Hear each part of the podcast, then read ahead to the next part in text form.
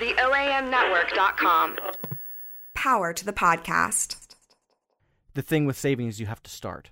Right. and You that's and, and uh, like starting a business it you have to start you can talk about all you want and you're like i don't want to be like this i don't i want to be my own boss or i want to have you know not be in debt and it's like you just you have to start and it's a long process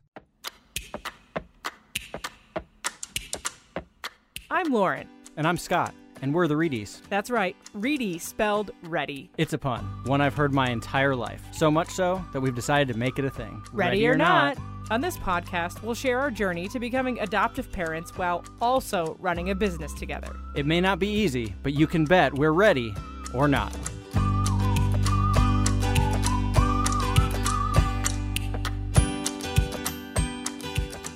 Hello, and welcome to Ready or Not, a podcast about growing your family and your business. Episode 7 already, recorded inside our closet studio in Midtown Memphis, Tennessee. Max is sleeping, napping. For now. Napping. So we'll see how much we can accomplish during his nap. Today, we're talking about Finances. Wah, wah. Not just finance, though. It's gonna we're gonna be talking A about a couple different areas of finance. Uh, yeah, talking about uh, both personal finances, kind of how we do it as a marriage, in our marriage, um, since it's a major stress point for a lot of people, and then also talking about the adoption specifically and how that is structured from the agency standpoint and how we were able to put it together. And let's be honest, finance is stressful. I think it's stressful. You think it's exciting, right? Well, it's it's stressful too, but I manage that stress by over managing it is my way of dealing with the stress. And up until about a month ago, I managed that stress by not paying attention to it at all because it was easier for me to not pay attention to it than to stress about it. Yeah, it's way easier when you get to make all the decisions by yourself. Yeah. I mean, not that you're like not that you're like the stereotypical man of the house that, you know, has to Yeah, we would and we would talk about it kind of on a quarterly basis or annually, um, whenever you want to talk about it. But Um, but first, it's Duhawk Day. Duhawk Day, of course, you brought up Duhawk Day. It's Day. Duhawk Day. What's a Duhawk? I'm a Duhawk. I've been waiting to say that on the podcast for a very long time. I'm a Duhawk. It's a Loras College Dubuque Hawk, uh, Dubuque, Iowa. It's a school I went to that is deep and dear, near and dear to me. Um, I was a media studies major, Irish studies minor, which segues into our next topic. And um, it just is a really great place, and I love it. And it's connected me and made me who I am today. And it also introduced me, not because he went there or because we met in college, thank God, to my now husband. So that's neat. We'll tell that story in another podcast sometime. Thanks, Beth. It's also almost Yes, St. Patrick's Day, which is what I thought you were going to bring up for the day. it's Duhawk Day, St. Patrick's Day. They are very on the same level. yeah, they are very. St. Patrick's Day has always been one of your favorites because you studied in Ireland. Yeah. Even though they don't celebrate St. Patrick's Day like we do in Ireland. No, they don't. But you can bet that we celebrated St. Patrick's Day in Ireland like Americans. It's also substantially uh, It's big for our important. relationship. We were talking about this earlier. Yeah. Yeah. So St. Patrick's Day, when we were dating at first, that's the first time we said we loved each other. You Uh, said it first after you saw a text message that I sent to the B- Beth who introduced us, and I said, "I think I'm in love," and then you saw it. Mm, It still makes me nervous thinking about it. You saw it, and then you said it to me later. And then the next day, I thought, "How much? How often do you say this to people?" like we said it once. Do we say it all the time now, or do we say it like? How does this work? So that was neat. I, at the time, though, we were in our twenties, like early yes, twenties. early 20s. And I- Yeah, twenty three. I think you were 22. 22, 23, something like that. And um, I was terrified of falling in love and getting married and settling down. And you were terrified by my student loan debt. Yes, absolutely true. Good segue. Great segue. I think we need to give our viewers a disclaimer. Scott, you are not a professional finance guy. No, I have no certifications. I have no authorization. I'm not giving any financial advice specifically. Um, it is all my opinion on things that I've read and things that I've learned and things that I do. I would say opinion and experience. So we don't want to discredit our experience or you what you have to say today. We just want our listeners to realize that this comes from a heavily researched and sort of hobby of yours. Yes, I would say I am a hobbyist financial person. Okay, so it, but it really it has made a big difference in our marriage and our relationship and in our business. So I hope that something we say today resonates with anybody who's listening. So let's dive in.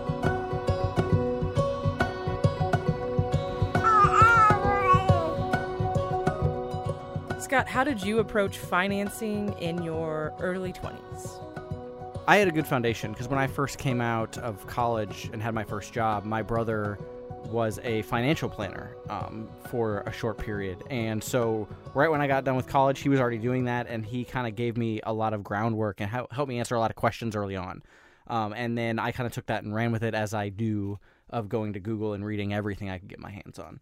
Um, I was very diligent about saving. He had taught me the importance of saving for 401k earlier, so I was kind of um, I don't want to say I was the model of what someone should do in their 20s, but I was pretty close, I think. I- I'm going to be biased and say that you were, and I was the exact opposite. I didn't make any money. I was working a job um, that I loved, so there's that. And uh, I was living outside my means. Um, I, I didn't have a budget. Uh, I put everything on a credit card that had like a a thousand dollar limit, which is probably good if you think about it. Mm-hmm. Which I maxed out to buy Packers tickets for our one year anniversary. Um, and you were so mad about that, but you were also I was conflicted. you were also pretty happy. It was Brett Favre playing for the Vikings against the Packers for the first time in the Metrodome. It That's was amazing. literally how much I loved you. I maxed out my credit card. yeah, but then I found that out. Uh, now we have a son named Max. I don't know. There's some kind of pun there, but I was the opposite of you. Um, I was contributing like one percent to my 401k, even though my company had a match because I didn't see the value in saving because I had so much debt, like a small, tiny house worth of debt from college, which I don't regret, by the way. That's why I give my shout out to Loras College at the beginning. Um, but I just didn't have any handle on my finances, except that um, I was still relying a little bit on my parents and I was living outside my means. So uh, that changed. Yeah, well, it changed as we, um, even before we got married, we started talking about it because uh, we dated at distance for three and a half years before we got married. And so, you know, we sort of were um, back and forth a lot, and we had a lot of time for conversation, and we had a lot of time to work those things out. And as Lauren said, she was living outside her means. Um, And we spent a lot of money on gas, so we had to talk about that. yeah, well, and that's that's what I was getting to is you know, so we had to you know make that decision and work together to to go through that.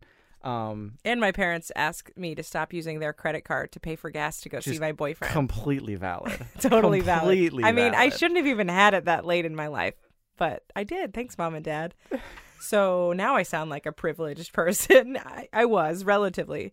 Um, and so you got me thinking, and you got me. I think the first time I ever um, did my taxes without uh, being a dependent of my parents was that first year we were dating, which Mm-hmm. terrified my father. He knew something. He knew there was a man in my life. Yeah, which is funny because it was actually my dad that was doing all the taxes. I know, but, it was like there were some special tax credits that year because there was floods. and Yeah, that's right. We got and some tax credits. Like it just made sense, and my dad um, did my taxes. did the taxes and- and, and- Scott helped me, not in a savior man way. I need to say that because I don't want anyone to think that I was not an independent woman. I just had a real good credit card debt, but Scott helped me. We just um, we just talked about it. We redid my budget. We did a. We didn't even Yeah. redo. We, did a We budget, just did one. and we realized that I was spending a couple hundred dollars more a month than I was making, than I was bringing in. Um, and so then we worked on that, and uh, it, it eventually what what we did do is you had me max out my 401k Mm-hmm. at work. Yep.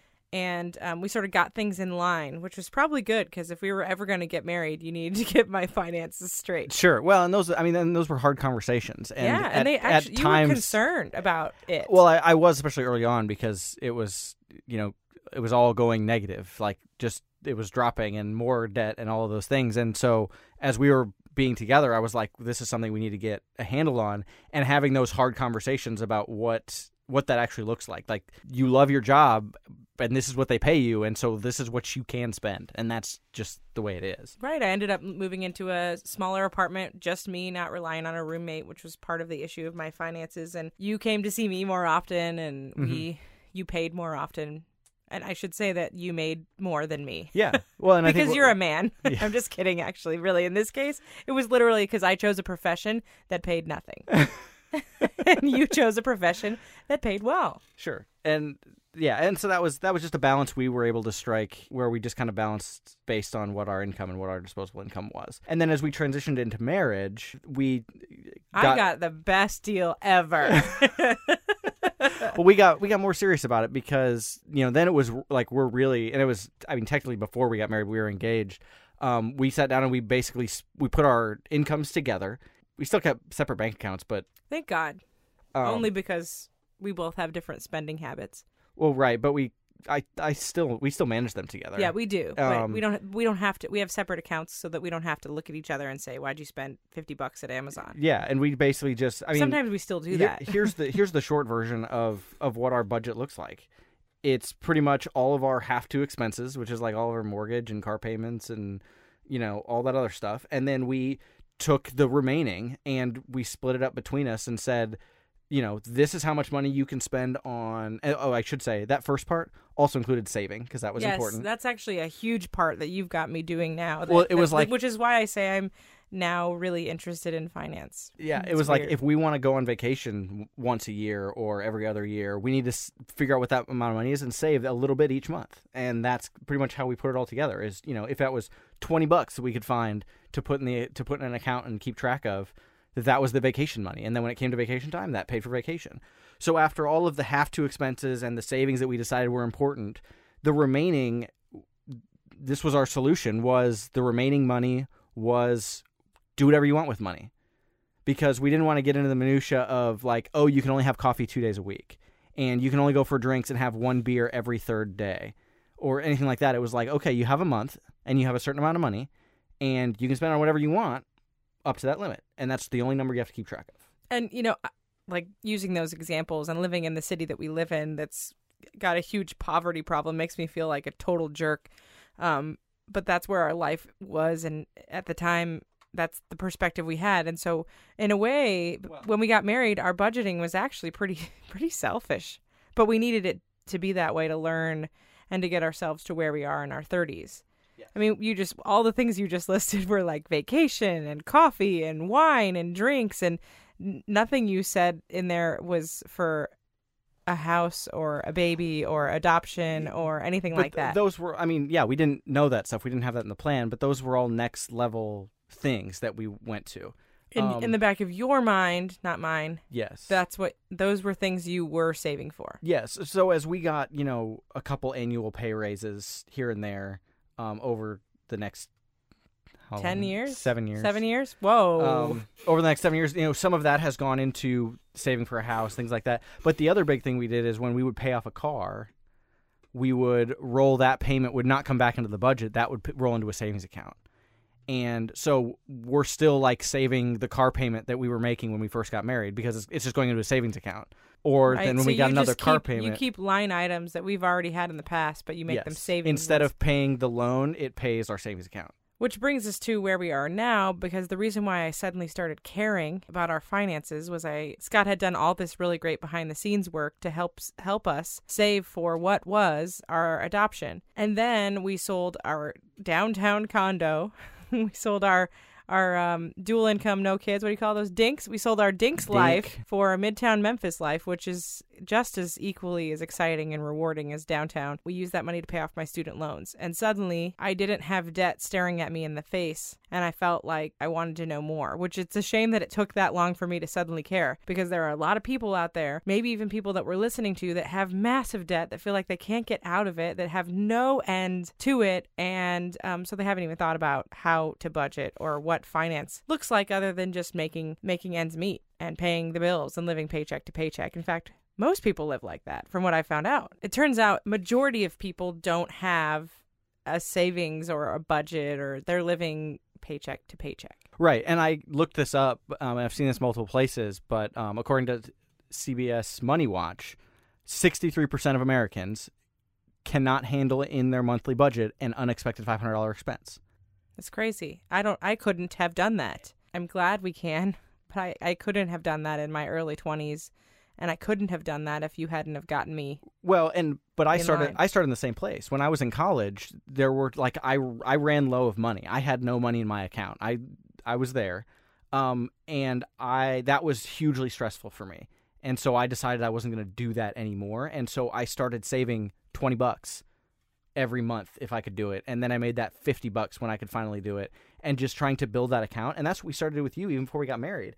Is that was I think the first thing we ever did Yeah. was we we built up a, a savings account and i think when you moved you were able to pay for a moving truck because we used that money Mm-hmm. It was a big deal. Yeah, it was your. I think it was your deposit and your and the moving truck we paid for out of that savings that we had just put aside. Yeah, so I think it starts with that and and you know, recognizing that we come from a place already that puts us ahead in that world because of the how we grew up and the families we grew up in and um all of that. You know, I don't I don't want to ignore that because now I know that there are things that exist in the world and there is so much inequity and, and poverty, especially in our city, that makes some of these talking points um, sort of moot to to a large audience. But I think it, it starts with what you just said, saving. Sure, it's hard.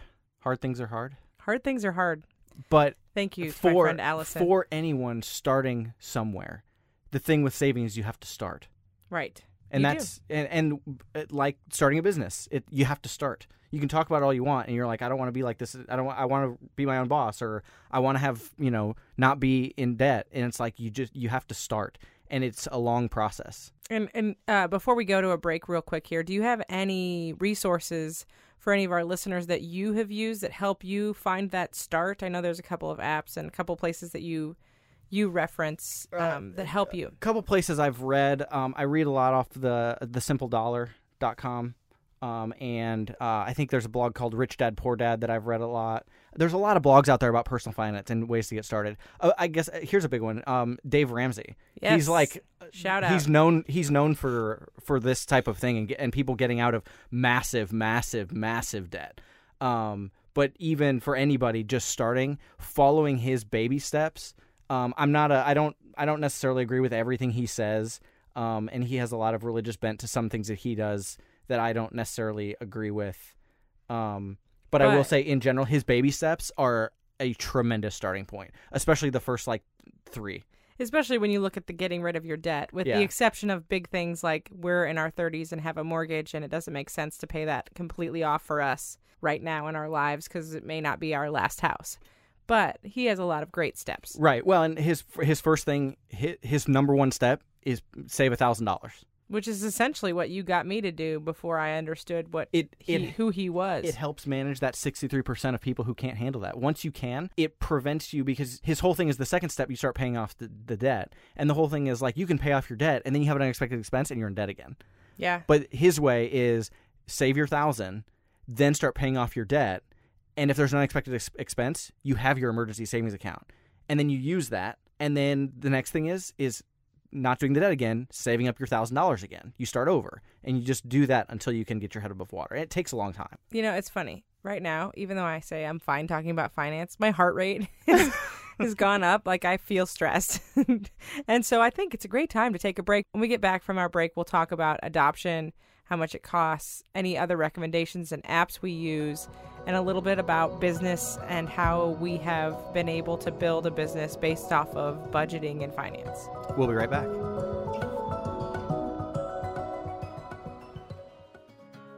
Have you noticed how small businesses and nonprofits are posting videos on social media these days? Every day, thousands of them are sharing video content. But did you know you don't have to spend a fortune to invest in video for your brand? Forever Ready Productions is here to help you out. We make your work stand out while telling your story, but most importantly, getting it done in time to have an impact. For more information, visit foreverreadyllc.com.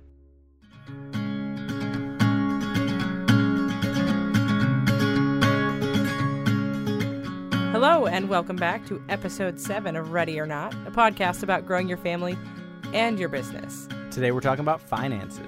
Finances, and I want to jump right into that business thing, Scott, that business part of this. Sure. Because um, we, I took the leap three years ago this month to becoming full time and running the company full time, and we now have two full timers, about to have four full timers, and a part timer. We've grown the company significantly. I say we because it has been a team effort. Um, but that didn't just happen, and we didn't just quit my job with no plan. Right, and that's what I think um, we hear a lot from friends that talk about like how did you do it? How did you make the leap? And many of them believe that we started the company the month that Lauren left news. And that's not what happened at all. Uh, we started the company, so she left in 2016. We started the company, uh, the LLC was officially formed in 2014. And during that time, we did not take any of that money. And that that became a pretty decent account that we didn't touch because what we were trying to get to was six months of Lauren's salary sitting in that account so that when she took the leap, if she made no money, if she went full time and no one called, Terrifying. we could pay her salary and not take the uh, uh, and not you know have to make drastic changes and her not have to chase business for the first six months. That was that was the goal. And then I just ended up chasing everything because I was so busy in the first six months. But what it did is it set us up for success so that we didn't have to worry about finances uh, in our personal life.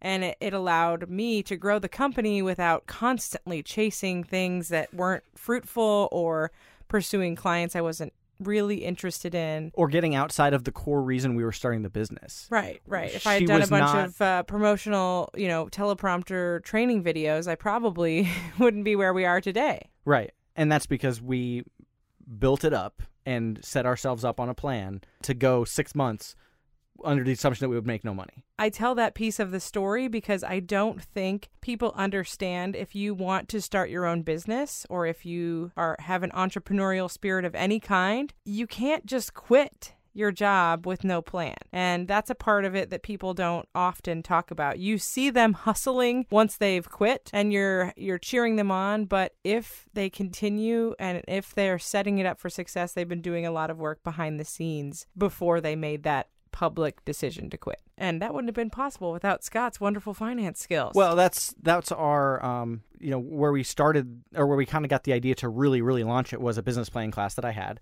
and I wrote a business plan. And a business plan is an overcomplicated way of saying like how much money you're going to make, how much you're going to spend, and how much you're going to profit at the end of the month.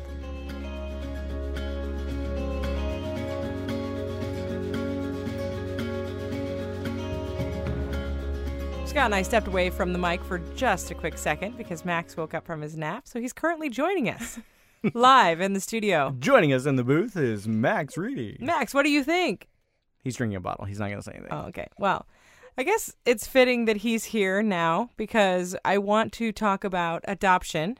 Um, we had no idea back when we were in our early 20s that some of the saving we were doing was setting us up to help pay for adoption. So um, let's chat about that, Scott. Sure. Where w- it happened, we did not do a GoFundMe or an Indiegogo or any of those pages um, like a lot of folks do. We didn't engage in um, fundraisers. We felt uncomfortable doing so. I think now we might do that. But we had set ourselves up in a way that made it okay to do that. Yeah, well, and that was the saving that we had done and rolled in from all the different times we've gotten pay raises and gotten expenses that have rolled off the books, like paying off our cars, things like that, did set us up with some cash to be able to to do this adoption thing, uh, not easily, but to do it, to be able to move the money to from where we needed, where we had it, to where we needed to to use it.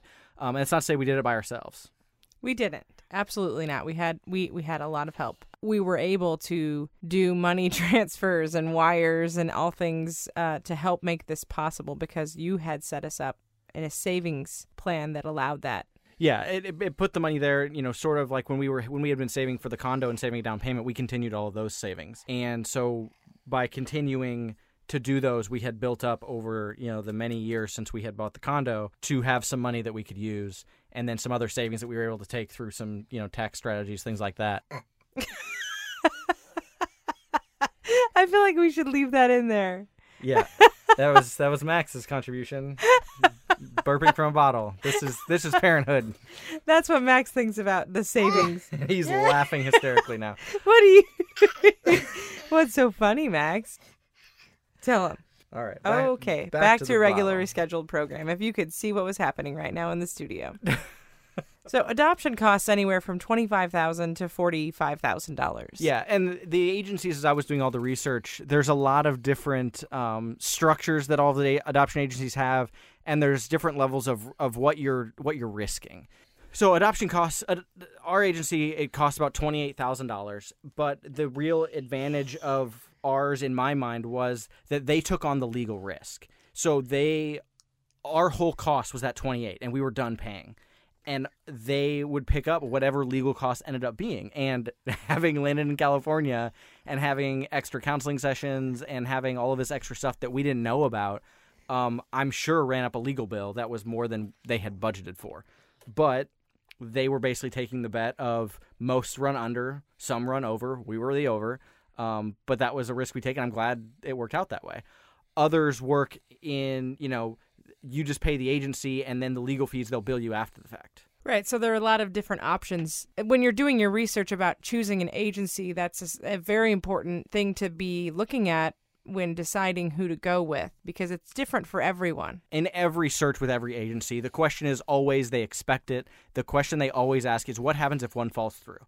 And they should have a very well thought out, detailed plan and detail of what happens when it falls through. And a lot of times the answer, in fact, n- the answer is never you get all your money back. Right, because they're doing work and setting things up, and so there has to be some payment. Now, in most cases, in every one that I've ever seen, the money that you quote unquote lose is the same amount is is at most the amount that you'll get back from the government in a tax credit. So you do get that money back in a roundabout way much much later when you file taxes if you use a, a good accountant. or if you're a nerd like Scott and you spend yeah. lots of time. Um, but that is typically, and that, that credit is like thirteen thousand dollars. So generally, you're not going to be on the hook and, and lose more than thirteen. Now you lose the cash up front, so you might have to wait a while to get it back from the government. But that's typically how that works in everyone that I've ever seen. And for every failed adoption you have, you the, the, the credit starts over. Yes, credit is is a, like thirteen thousand dollars and is limited like is per child. So if you adopt ten children, you get thirteen thousand for each one.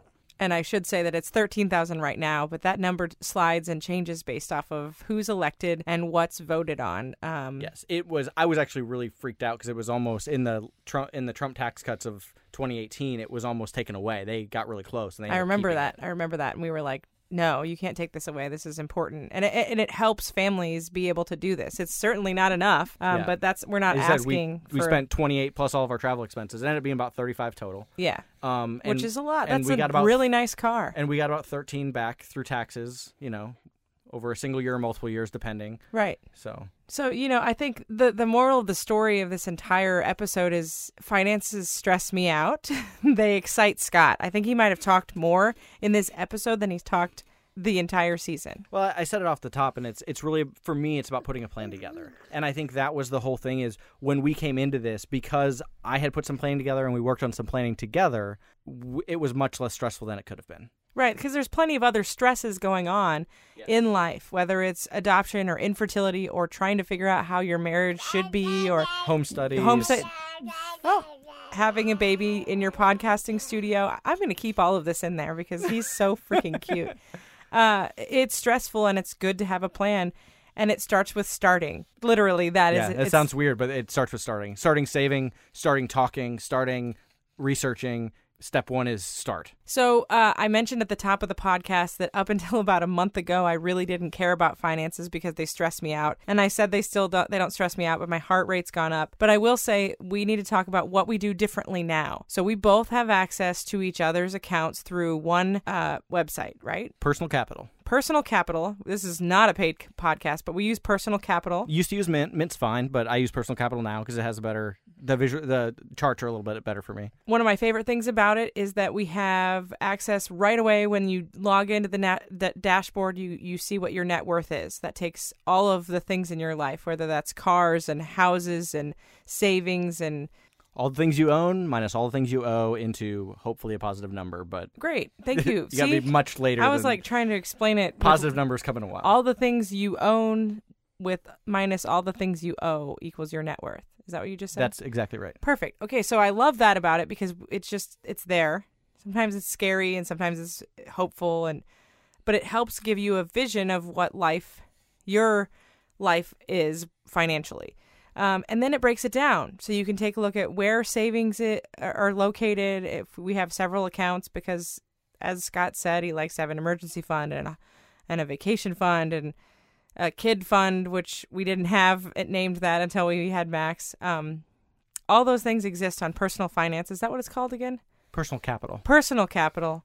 Um, we also have used Mint in the past and encourage a lot of people to use that. It's great. It syncs all of your accounts and shows you some like graphs. I'm visual. Yeah, it tracks how much you're spending each month and kind of breaks it. It, it kind of guesses on breaking it down into categories. So you can kind of it, it really helps break down a budget.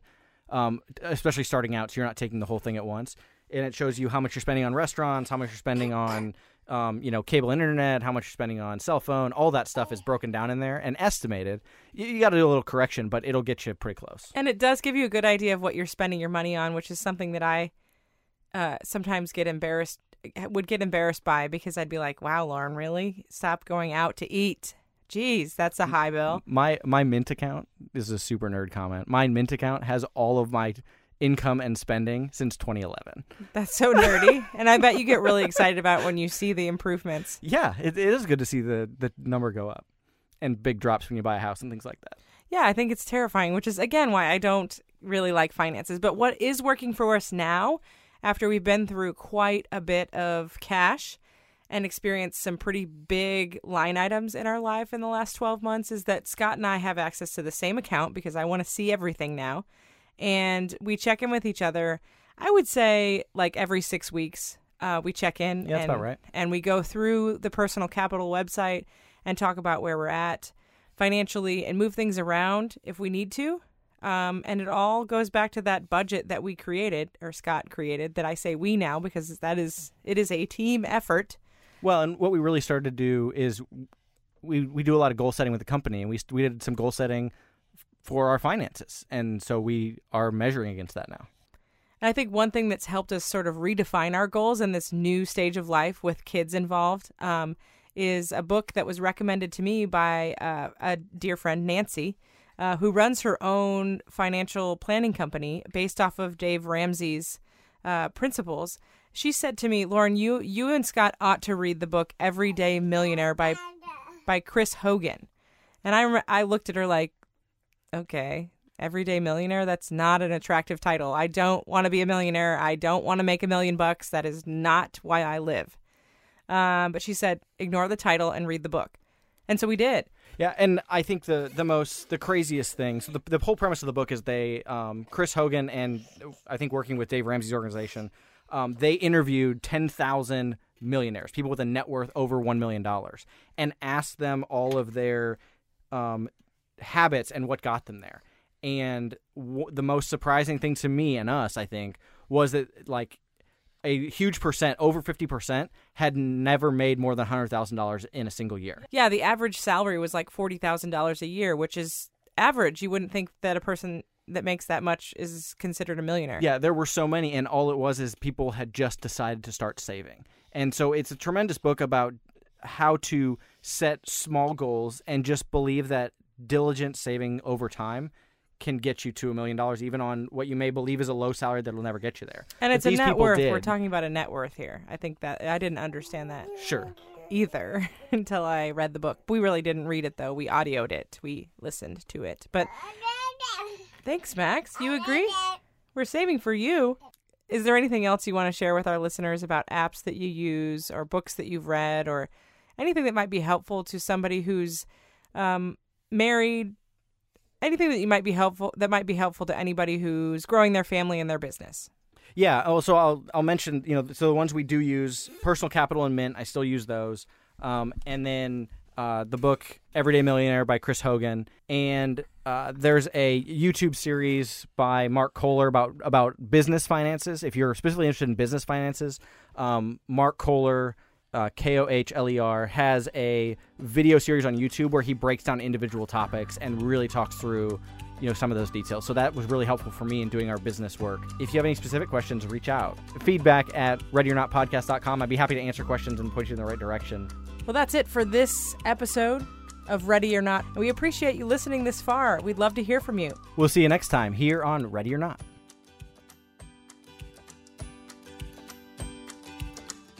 This podcast was recorded in our closet studio in Midtown Memphis, Tennessee, edited by me, Lauren Reedy, graphic design by Brody Kuhar, and hosted by the OAM Network.